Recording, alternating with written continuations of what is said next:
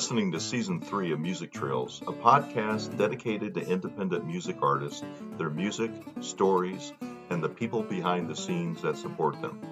I chose the name Music Trails because just like no two walking, hiking, or biking trails are alike, the same holds true when it comes to the trails and journeys of our guests. If you love music, enjoy being introduced to new artists that you might not otherwise know about, and enjoy learning about the independent music business, this podcast may be for you. I'm your host, Mark LaFond. Meet the Grammy Award winning progressive bluegrass band Infamous Stringdusters. Two of the founding members, Andy Hall and Chris Panda Pandolfi, talk about the release of their upcoming and 13th album, A Tribute to Flatt and Scruggs, as well as their Grammy nominated 2022 album, Into the Fray. We discuss a lot of things, including the advantages of owning their own Americana Vibes label and what makes a great cover song. I hope you enjoy.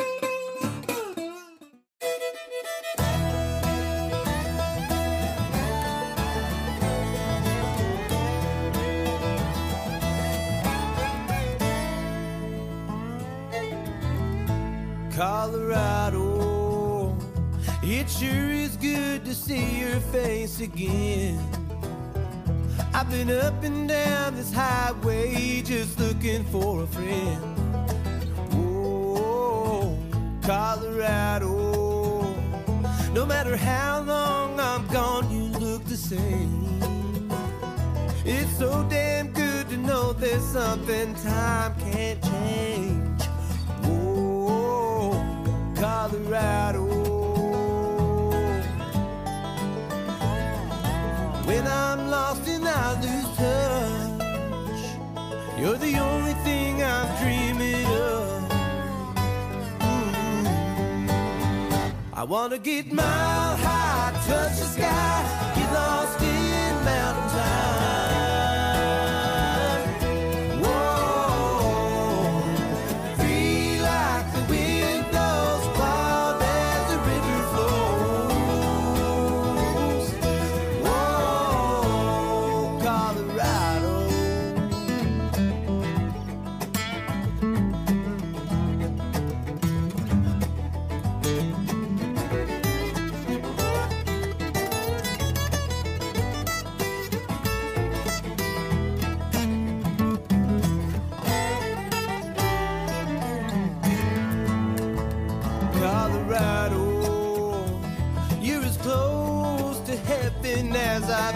Been. I got a gypsy soul, but you're always there to take me back in. Whoa, Colorado. That Music Trail listeners was the music of the infamous Stringdusters. I'm excited to introduce you to two of the founding members, Andy Hall and Chris Pandolfi. Morning, gentlemen. Morning, Morning. Mark. Thanks for having us. You bet. Thanks for being here. Yeah. You're uh, at at home taking a little break uh, before you hit the road, right? If we're home, it's a break before we hit the road. Yep. Okay, That's it. I understand. I understand. I, I would think the time at home is pretty precious. It is. You know, we've our schedule has evolved over the years and we've had some years where we've done seems like a million shows and now the schedule's a a little bit more manageable, which allows us to have some time at home to have a life, work on other things and I think we all value that pretty highly. Sure. So I want to talk a little bit uh, about your new album that's uh, coming out this what the next week or, a week or two, the uh, tribute to Flatt and Scruggs. Yeah, yeah, we're excited about that. It's uh, you know, a project that uh, you know, reflects music that we've been playing for our entire, you know, career in some way, shape or form, you know, if if whether it's playing those songs live or just jamming them backstage or at, at a jam or whatever, you know, songs that have been in our uh, sort of sphere of, you know, our tune list of some type forever. So uh, it's fun to finally get to, yeah, put those down, uh, sort of put our stamp on these Flatt and Scruggs uh, classics, you know. Sure. And you did something similar just a couple of years ago, uh, the tribute to Bill Monroe as well. Yeah, we we did a tribute to Bill Monroe. We sort of decided that we wanted to do this series of tributes to the forefathers of bluegrass because they've been so influential on us as a band. That's our common thread, even though the Stringdusters have a lot of very eclectic influences. Bluegrass is undeniably our common thread. But also on countless other musicians who play bluegrass and other styles. And it's interesting to note that the context of all this has really changed since we started as a band. At that time, 16, 17 years ago, bluegrass, the music was always cool and will always be cool. But as a sort of marketing term, looking to that old school bluegrass was not necessarily the hippest thing. And it's incredible to behold what's changed and evolved in the time that we've been a band. Now, bluegrass is cooler than ever. So I don't know if we'd have done these projects early on, but it's a, a real honor to to do them now and hopefully to point some people back to this amazing music and these amazing artists and innovators that started it all. Yeah, I I would like to think that what you're doing with these uh, recordings is introducing your audience, who, like you say, many of which maybe aren't that familiar with some of the the, the older classic uh, recording artists, and it's given them an avenue to reconnect and listen to some of the old songs by the legends.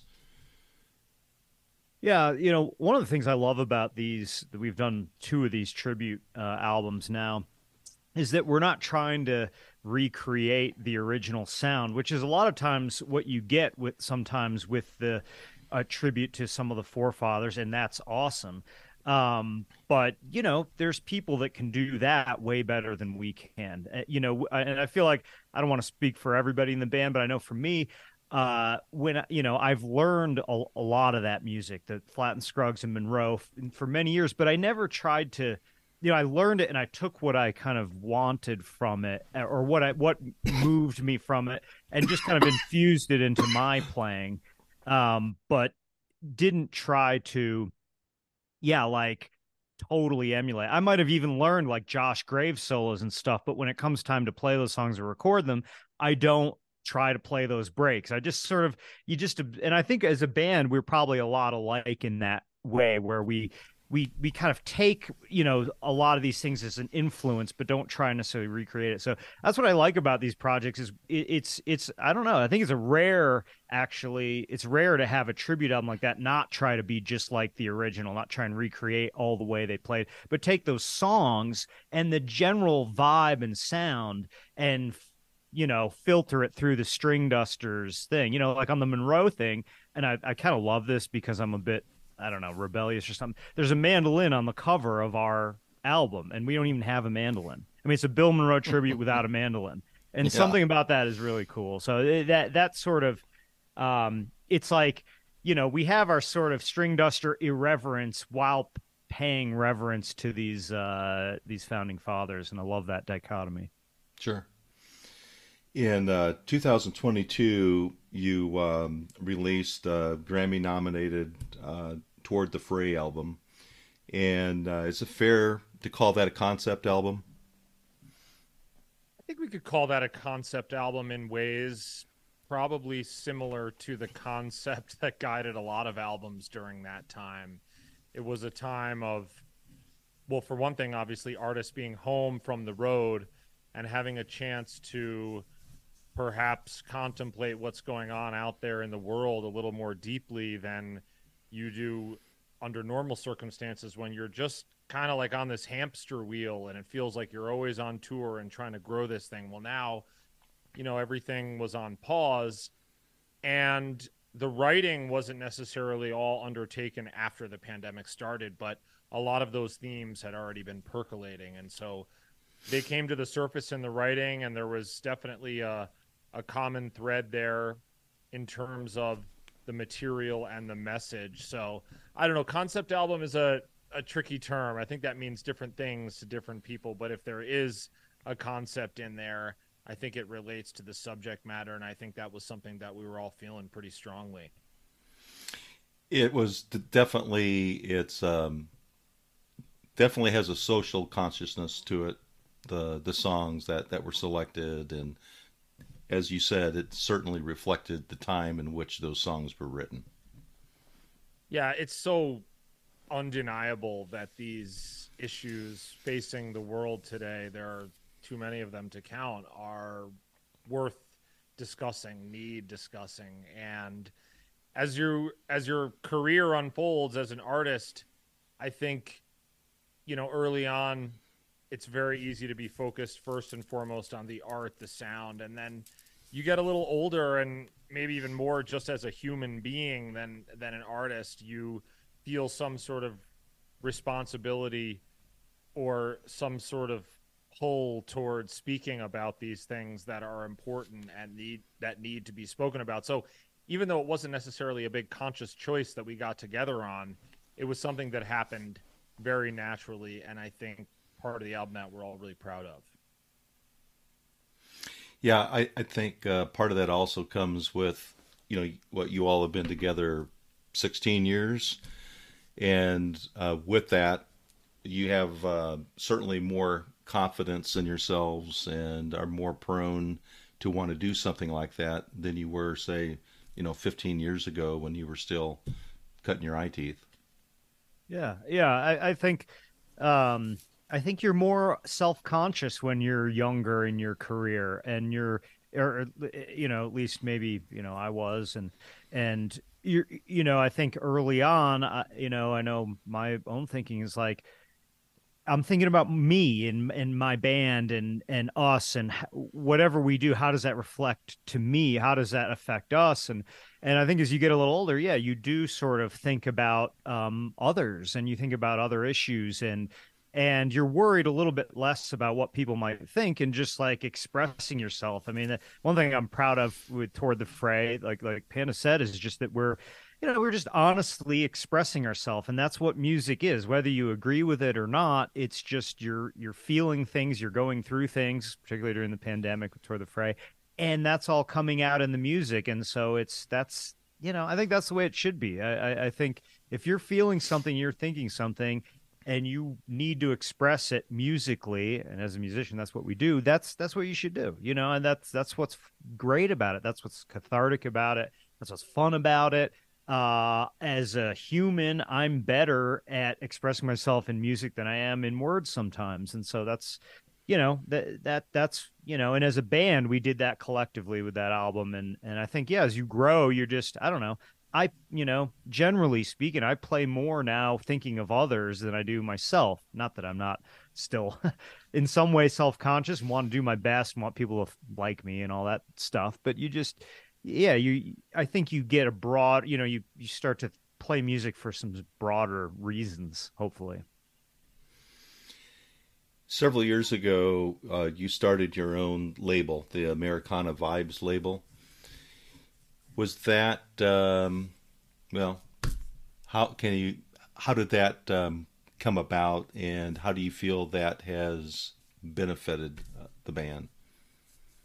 Well, it's been a really cool thing to see it unfold. We actually tried a sort of previous iteration of this, and and it wasn't a natural fit with the team we had and the way we wanted to allocate our time. And now we have some partners, particularly our management company, Regime who are really dialed in on this front. So it was it was a choice that made a lot of sense because of where we were at in our career. And that relates to you know what options are there out there to release music? And the whole game has changed now in the streaming era.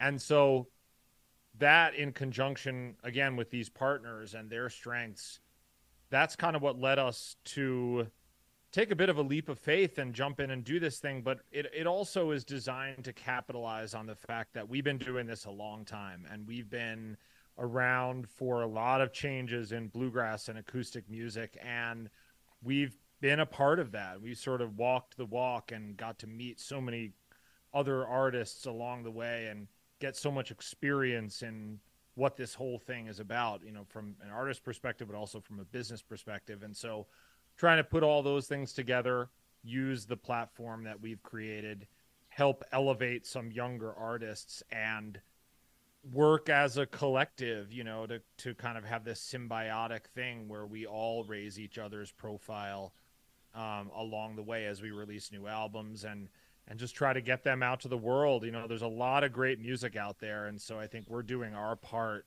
to try and get some airtime for that. Sure, I would think that's got to be a lot of fun. Um, you know, be able to do that. Yeah, it's it's fun because you connect with other bands. It's you know it's sort of designed to be a bit of a landing place for acoustic you know bands and roots music, and uh, you know whether you end up you know releasing an album by a band or not, a lot of times you're reaching out or they're reaching out to you and you're making connections and you're you know if you see one of those bands on the road you you have them up to jam with you at a show or whatever. So it it, it it's a catalyst for collaboration and and community you know ho- uh, hopefully that's that's the idealistic goal of of americana vibes is to be a bit of a, a community and a you know a framework for acoustic music to have that that place to kind of come together and and yeah it just it's fun because it's also fun to control your own destiny with your recordings you know in a way too it's and there's great labels out there that you can collaborate with but there's you know like Panda said, when you've been doing it a long time, you know what you want, you know what you need, and you, if you have the right partner, that that was sort of key with this operation was having the right partner. Then, yeah, you you want to control your own destiny as an artist. That extends into your business, you know. And nowadays, it's it's very doable. Again, if you have the right people, you can collaborate with. So yeah, it's it is fun. It's fun to control, like I say, can sort of control your own destiny with your recordings. And with all these, like all these releases, Monroe, Flatt and Scruggs, we just recorded an album of, of, of, cover music. We've got our own, you know, we can just do all that and and they facilitate it. It's awesome. What's the significance of your name? How did the, the name come about to the band? The infamous Stringdusters. You know who who came up with that was Ben Eldridge, legendary banjo player for the Seldom Scene. Ben was the one who came up with String Dusters. It was really early in our career. We cycled through some really bad names. and we signed a record deal with Sugar Hill that required us to have a trademark on the name. And so at that time, I believe we were Wheelhouse and we had played a few shows at the Station Inn. And Ben suggested string dusters, which stuck, and then the infamous part was added when we went for the trademark, and there already was a string dusters. But I have in my memorabilia box of string duster stuff from over the years, I have this hilarious list of names, prospective names that we run back over every now and then, and Ooh, there's some doozies out there. It's hard to pick a band name. It seems like they've all been taken. Yeah, I mean, and that was almost 20 years ago. It's a lot harder now, even. So, I, but uh, I think we even had. I think that we played a few shows as the American String Dusters. Woo, boy! Yeah, the American. I think we. I. I think, and I'm quite sure we did one or two stations as the Nashville String Dusters. American string dusters. I don't know how well that's aged. I hate to say it, but yeah, infamous, yeah. infamous is cool. Actually, I think it Andy, is cool. Andy came up with infamous, and um, and then you know we even had a whole list of like what that first word would be, but we settled on infamous string dusters, and it's it's cool. It's it's stuck, and I feel like in a way it it represents our music. So you know that's that's kind of what you're going for. So Andy, you and Panda uh, with Chris Eldridge, former uh, band member, the three of you, if I understand correctly, met up in Boston while you're going to school at Berklee. Yeah, yeah, that was really the sort of the very beginning seed of of this band. I had uh, I had actually just left.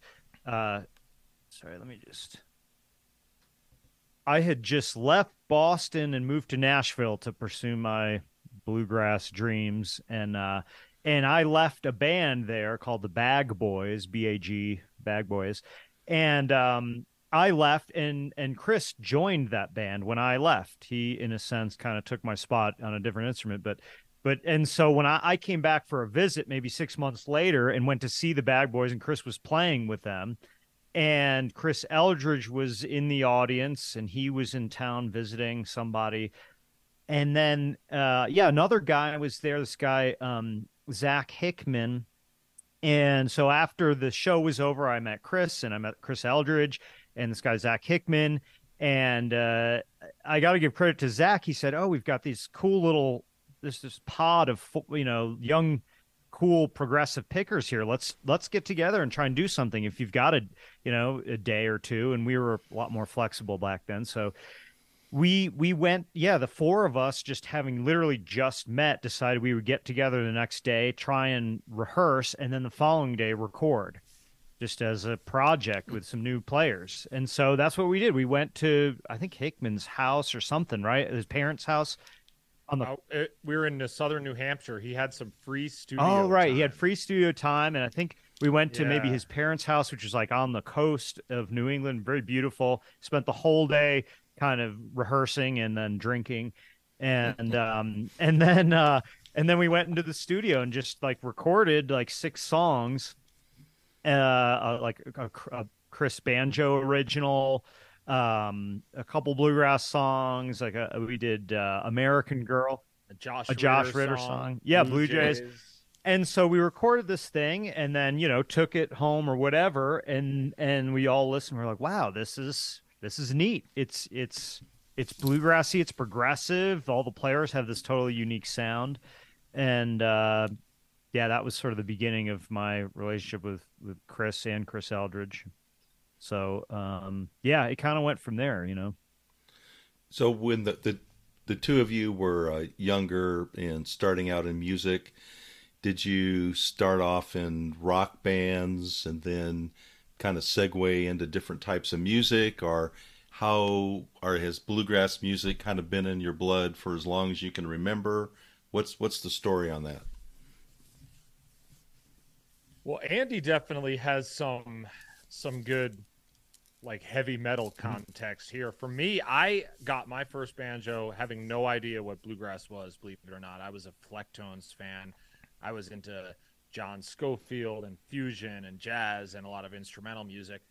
And I got a banjo, and that is what led me back to bluegrass. And so once I got that instrument, I, I, I remember I bought it at this used music store, and some friends of mine who were in a rock band in high school had a recording session going on and I went, I took it over and we just opened the case and we just looked at it because no one had any idea what to do with this thing. But little by little, I, I started to kind of chip away at it. And as you're trying to learn banjo, there's really only one place to look, and that's bluegrass. And I started taking lessons with Tony Trischka, and I was really mostly in, interested in the real progressive side of things, but little by little got more into the old school stuff. And as I said earlier, that's really our common thread as a band. Everyone has a really big appreciation for bluegrass and has also put in the time to learning traditional bluegrass, which, though some people may perceive it as simple, I think is as good a music education as you could get. Sort of relating to what Andy said about the Flatt and Scruggs tribute, we may not try and sound exactly like them, but the lessons of the music that are contained in that stuff, the rhythm, the the drive and and the presentation the singing the the sort of force with which they play their instruments the tone like there's so many amazing little pieces of it that you can then go and and take and kind of make your own. But for me that was the start of it was was really just progressive instrumental music and then ultimately that's what got me into the banjo and then that's what got me okay. into bluegrass mr heavy metal want to hear from me yes, I want to hear from well, you. Well, that that yeah, I grew up in upstate New York, and um, you know, it's funny. My dad's family's all from Nashville, and so as a kid, I and my grandparents were into country music, and they knew some uh, some of these people. Like my my grandfather was a house builder in Nashville, and he built houses, and he he knew kind of a lot of people and including people like Eddy Arnold, who's an old a famous sure. country musician, and uh, they were like friends with them. And so I would, eh, growing up, I would go visit my grandparents for two weeks in the summer, and I would like meet Eddy Arnold. They'd take me to the Grand Ole yeah. Opry, and it was just this whole other world. Come, you know, I grew up in upstate New York, and then I would go to Nashville and see this whole other world. But growing up, I you know, I did not think country music was cool. I definitely not. you know, I grew up in the 80s and I was listening to metal. And so when I got my first guitar, I was into rock and metal and, and like pretty heavy stuff. I, I, I was an angsty teenager and I liked the power and heaviness of that, like heavy metal, just getting that energy out. Um, but I was, you know, I was a guitar player. And so I started to get into all guitar music, whatever it was. And I and I got heavy into blues music. I started with like Stevie Ray Vaughan. Like he had that is almost like heavy metal yeah. blues. It's just so powerful, distortion, just you know. And so then that was kind of my gateway into blues. And then I uh, I I heard that same vibe, that same sort of emotion. I would listen to like old, old, old blues, you know, like like Lead Belly and stuff like that. And and I was like, oh wow, this is like this has that same whatever, that same I don't know, like uh, angsty painful kind of energy to it of somebody expressing themselves. And then uh, my uncle got me a Bill Monroe box set, and I was like, oh my gosh, there it is. It's acoustic heavy metal, fast, aggressive, solos, virtuosity, all that stuff. And and I just got way into that. Um, and so it was kind of like it. I to me, bluegrass and heavy metal have a, a feeling in common um, and I still feel that way. But you know, I I still listen to some heavy metal, but you know, I've always been in uh, like kind of everything. Um, I switched to dobro when I was probably about 19 or 20 years old. I was going to Berklee College of Music, and you know, there's a few reasons. I, I had a hand injury that made it hard to play. There was also 900 guitar players at mm. Berklee. And I was trying to, you know, keep my head above water with these virtuosos from all over the world, literally and then I and I sort of fell in love with the sound of the slide guitar and and really kind of the universe just thrust me that direction. Bluegrass relies um, heavily on soloing uh, between verses, and in some ways, I think that's what kind of gives bands like yourselves your sound in some ways. So when you when you take that into consideration, or you think about just general instrumentation to a song, what is the the process that goes on in determining how that all comes together? You know, like the, the order of soloing, or if a song's going to be heavier with the fiddle or heavier with the banjo. How does that happen? Well, that's you know that's like at the heart of what you do as an artist and you know in a literal sense we get together to do pre-production for an album and that's when we learn each other's songs that's when we take this additional step of arranging songs for the string dusters which to me is and I think to all of us is just as important as the writing. You know, the writing is the seed of the song, the arranging, the pre-production. That's the time when you take it and it becomes a quintessentially string duster song. That's when you figure out how to use these five voices and our voices on our instruments to bring this music to life. And that's when we are all sort of wearing our producer hat and using all the experience that we've accrued over our many years playing, arranging. You know, some of us you know, I, I do a fair amount of producing myself. Everybody is a producer in the band. You know, we're all always producing our own sound. And at that time, we come together and we bring those different elements together to bring the song to life in whatever we think the most musical way is. And there's a lot of experimentation that goes down. And I would say on some of the more traditional bluegrass stuff, you're going to have kind of a more formulaic thing where there's a kickoff and then the, there are different solos. But when you listen to our string duster stuff, there definitely are deeper layers to it where we are playing written melodies together and these melodies move into other sections with sort of deliberate transitional pieces and and that again is is an extension of the writing process but that's when you really are crafting, forging your sound. Everyone always asks us, "Oh, when do you guys rehearse?" Because we all live in different places now. Well, you know, we don't rehearse the stuff that we've played a lot, though we do brush up, you know, on the night of a show if we're dusting something off that we haven't played a lot. But it's when we do those pre-production sessions that we're really crafting our sound and moving our sound forward, taking all the tools that we have amongst us and putting them to work to create the most compelling music. So it's a more involved process for some songs than others. I mean, we'll throw together, we'll throw bluegrass stuff into the set that we sometimes have never even ever played as a band or maybe at a jam session or whatever. And you just kind of got to be in heads up mode to see who's going to solo next. And that's a cool part of the whole thing too, you know, that that we can plug in these more traditional pieces of the lexicon without having to think so hard about them. You know, that's part of what makes bluegrass so cool. So we draw on that side of things too, and we'll mix that up night to night.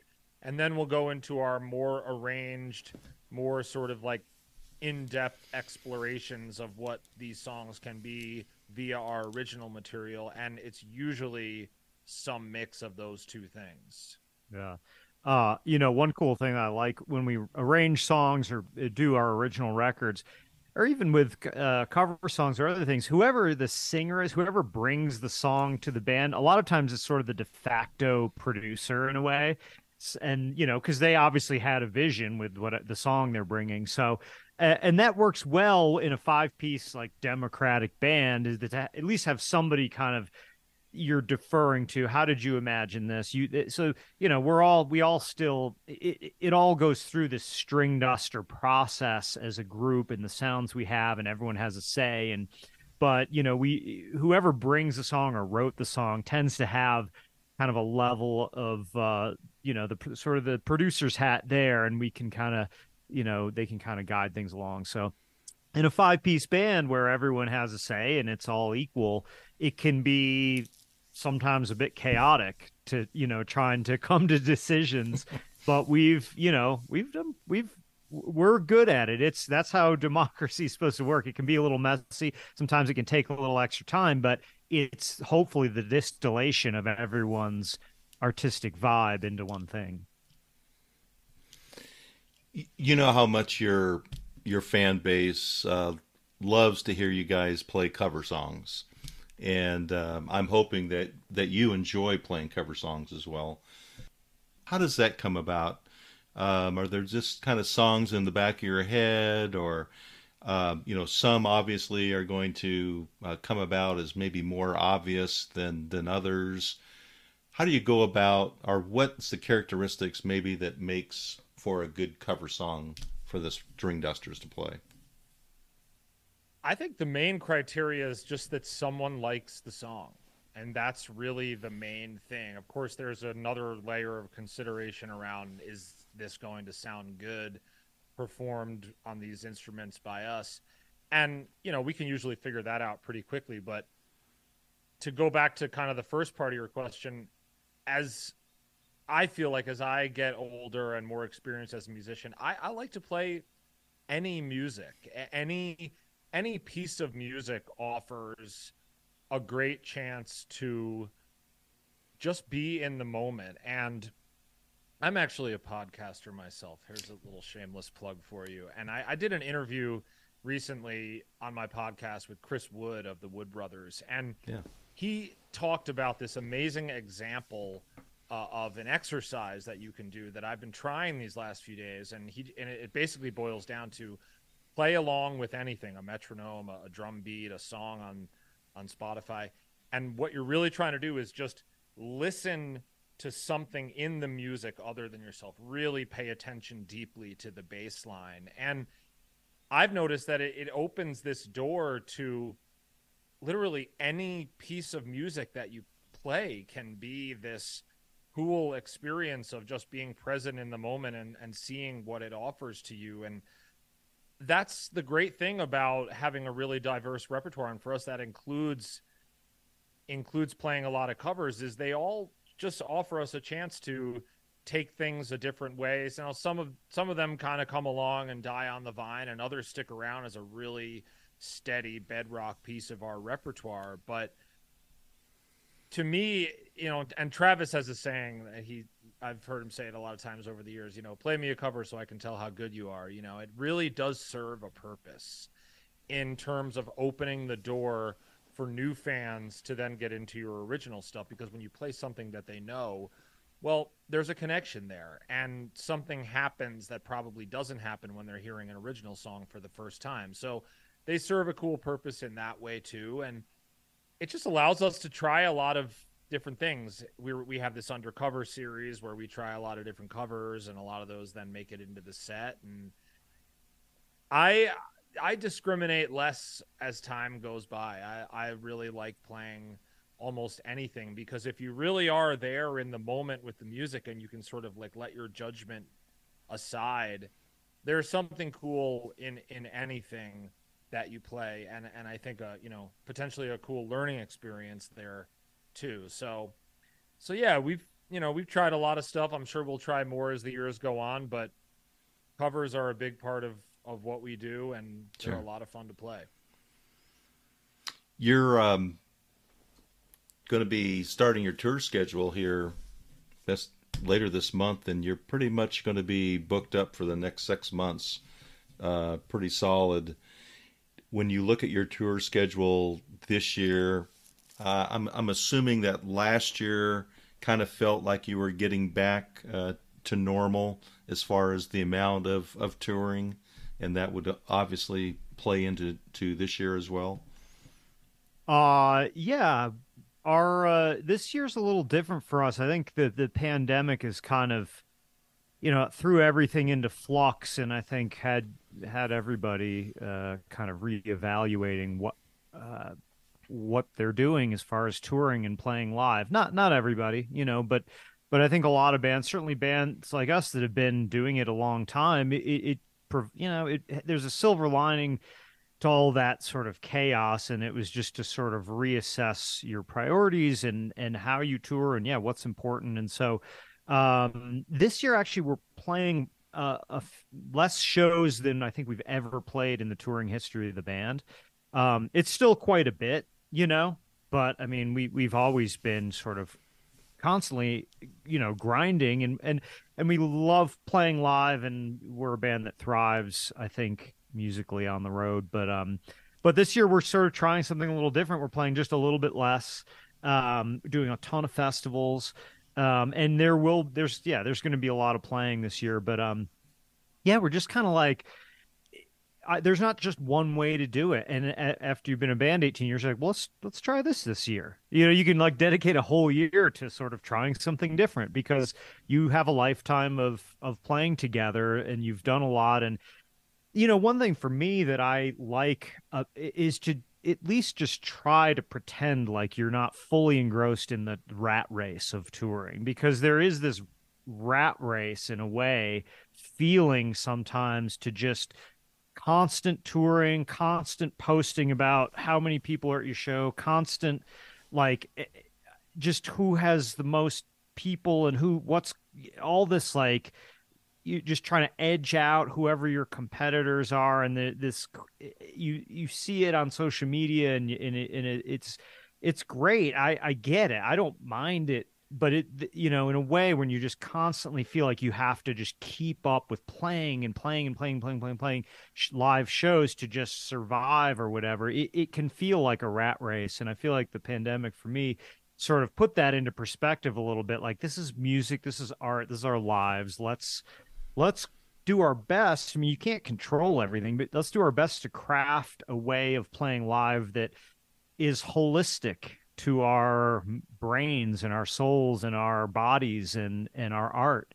And uh, so, you know, we're experimenting with that a little bit this year and just seeing how it goes. But um, but you know, we thrive live. We're a live band. I mean, we do tons of recording, but sure. we love to play live. That's where everything comes to life for us. Um, so yeah, we love it, uh, and I feel like we're better at it than we've ever been. I don't know what happened, but we're we. I feel like even if we don't play for like a few weeks and then we just go to a festival, boom, we. I feel like we're we're pretty much fully there. And in the past, I feel like maybe it would take some time, some shows to kind of get warmed up and stuff, and you still do to a degree. But uh, we we've got a great scene with our band playing live, and um, we love it. I read somewhere where um, somebody said that when you get in the studio or you're up on stage playing live, that you've you have all reached a point in your musicianship and your career where each time you just try to dig down a little bit deeper, just try to get a little bit more each and every time, and um, I think that's that's just incredible, and and I think when bands do that type of thing, it definitely is appreciated and it comes across to the audience. Yeah, it's like each show. If you do a few less shows, each show you do is so important. I feel like everyone really focuses and everyone really does whatever they need to do to get enough rest or whatever it is to make that show important. There's no there's no throwaway shows. Every single one is like you got to be there and you got to focus and and I like that. From a business uh, perspective, if you consider you know you all have different revenue revenue streams and one of them obviously is recording sales and streaming and then another big one is is touring do you feel that one drives the other one? Well, touring undeniably drives everything. I mean, if you just look at the numbers, that's what being in a band these days is all about. And that, of course, is the business model that we inherited. We didn't think that up. That's just how things are. And when we came into music, when we started playing, you know, 2006, the streaming era was already basically upon us. And the old school model of actually making money off recordings of being able to capture a recording on a physical format format that was going away and that wasn't going to stop us but you know adapting to that and having some of those revenue streams like from recordings catch up to even a fraction of what they used to be. That's taken a long time. And so in the meantime to be a band to be a sustainable band you have to tour. And I think, you know, what Andy was talking about with regard to our schedule this year, I think it's kind of indicative that we, you know, we finally are at a point where recordings can be a bigger piece of the puzzle. That doesn't necessarily always mean that they're just going to generate more revenue, but it means that they play into the bigger mission of what we're trying to accomplish. And there are ways that you can then go out and monetize that attention that you're getting, those new fans that you're getting. So it's been a crazy time to be a musician, and that that moment, you know, it, of the past few years where we've all been able to think more deeply about what we want to do with our time, what we want to accomplish with our art. That really wasn't something you even had time for in the years prior, just because you're out there touring a lot of shows a year just because that's what it takes to be a sustainable band. And you see bands sometimes come into the space, and especially now that we have a label and they want to potentially get signed, but they have this idea that they want to, you know, get this record out there and get this attention before they go and start touring. And that's not how it works. I mean, we went to places like Philadelphia and New York, you know, we probably went five, six times, maybe more until – real crowds started showing up because why would they? They they don't know who we are. And it's a game now of familiarity and touring consistency. That's what the business is is about and it's still about that. So, you know, we're still playing a lot of shows, but we are tweaking things. We we love to record. We also feel like that's a strength of our band and something that we want to explore more. So, still tons of touring, but more recording as well and and that's also you know that's your legacy i think still these days even though you can go listen to every live band every show has played there's something different about an album an album is designed to bear a lot of repeated listens you're hearing this very focused moment of artistry from a band from an artist. And that's huge for us because that's why we started this band is to play original music. You know we all were doing other pretty compelling things and then took a step back to do the Stringdusters. And that has everything to do with the fact that we're all songwriters. Again we're all producers. And so that's what we're gonna you know that's that's what you leave behind as an artist. So there's definitely a big focus on that. But make no mistake about it as andy said if we're if we're home we're we're on a break for touring and i don't see that necessarily changing you know what blows my mind, and this this comes up is like the YouTube musicians. You know, like you know we have you know a, a sort of a model of how we've made it happen. You know, and obviously it involves touring and it, it what blows my mind seeing these youtube musicians i think about albums like they've never made an album. They've never been on tour.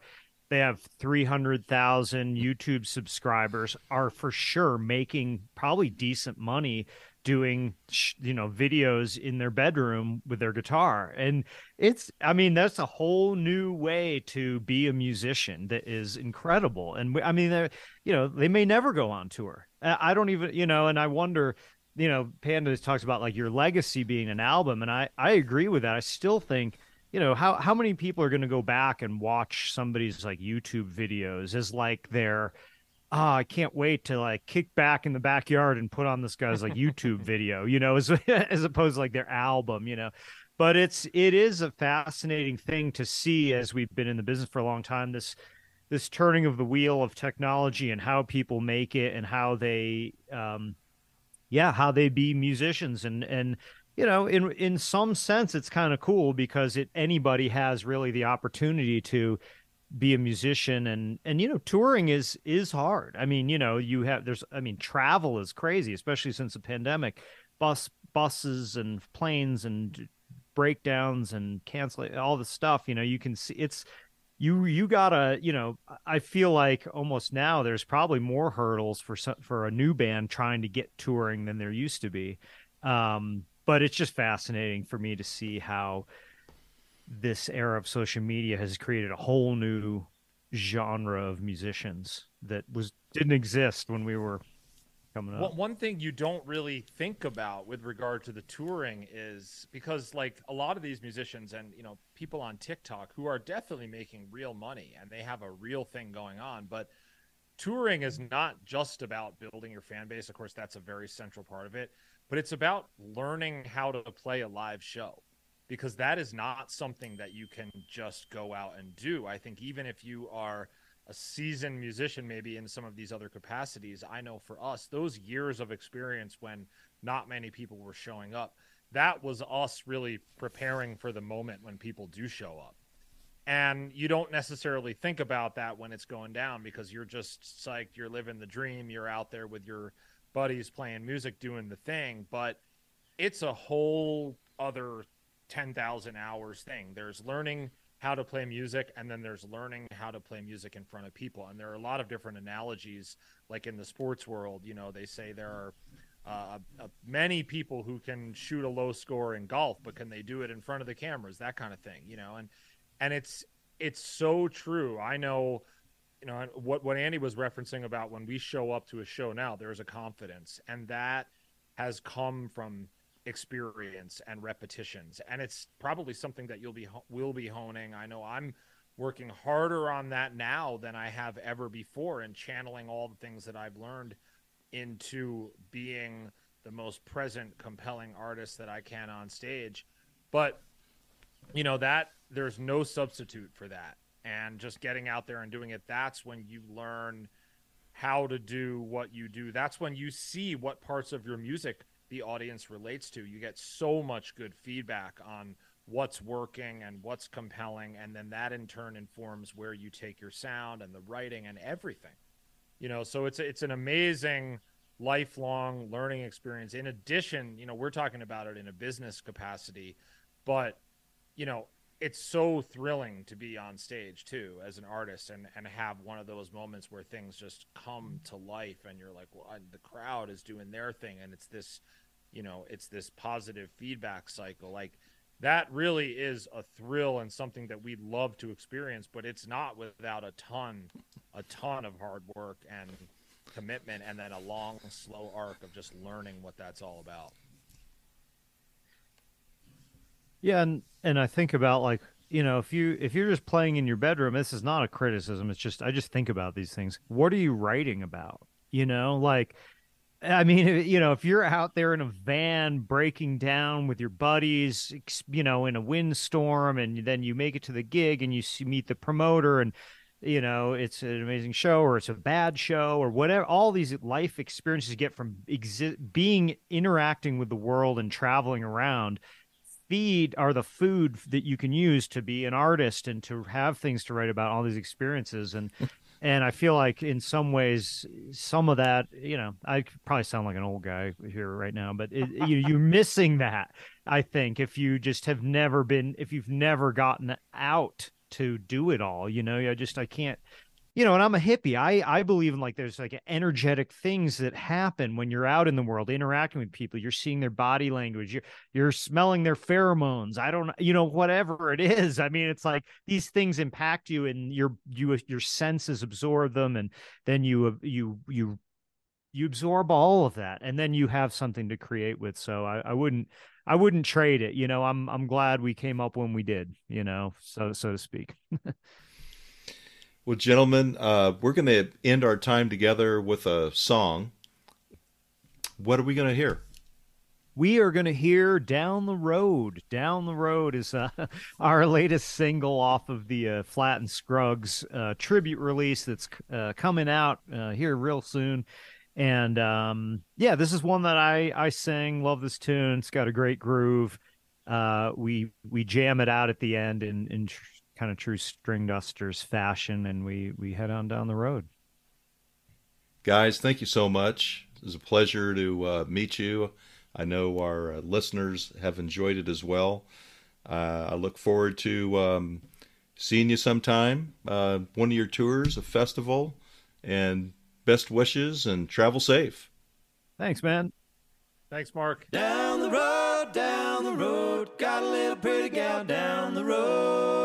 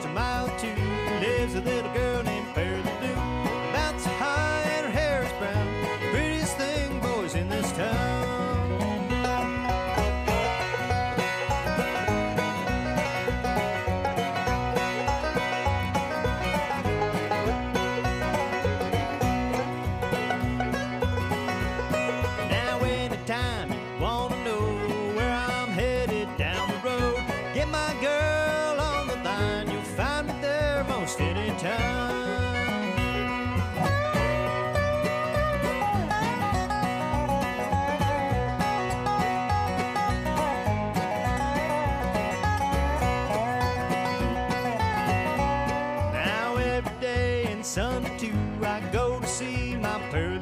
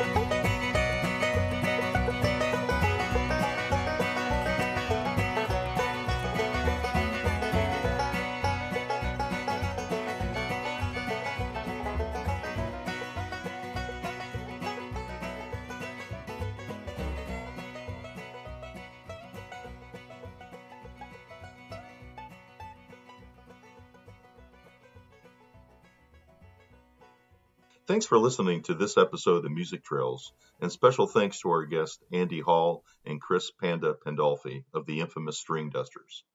You can check out all things Stringdusters related at their website www.thestringdusters.com. On social media, they use the handle Stringdusters on Twitter, Instagram, YouTube, and The Stringdusters on Facebook. Panda's own podcast, which is mentioned in this episode, is Inside the Musician's Brain and can be found on all major podcast platforms. If you liked what you heard, drop me a line. I'd love to hear from you. Subscribe today for future episodes and be sure to share with a friend.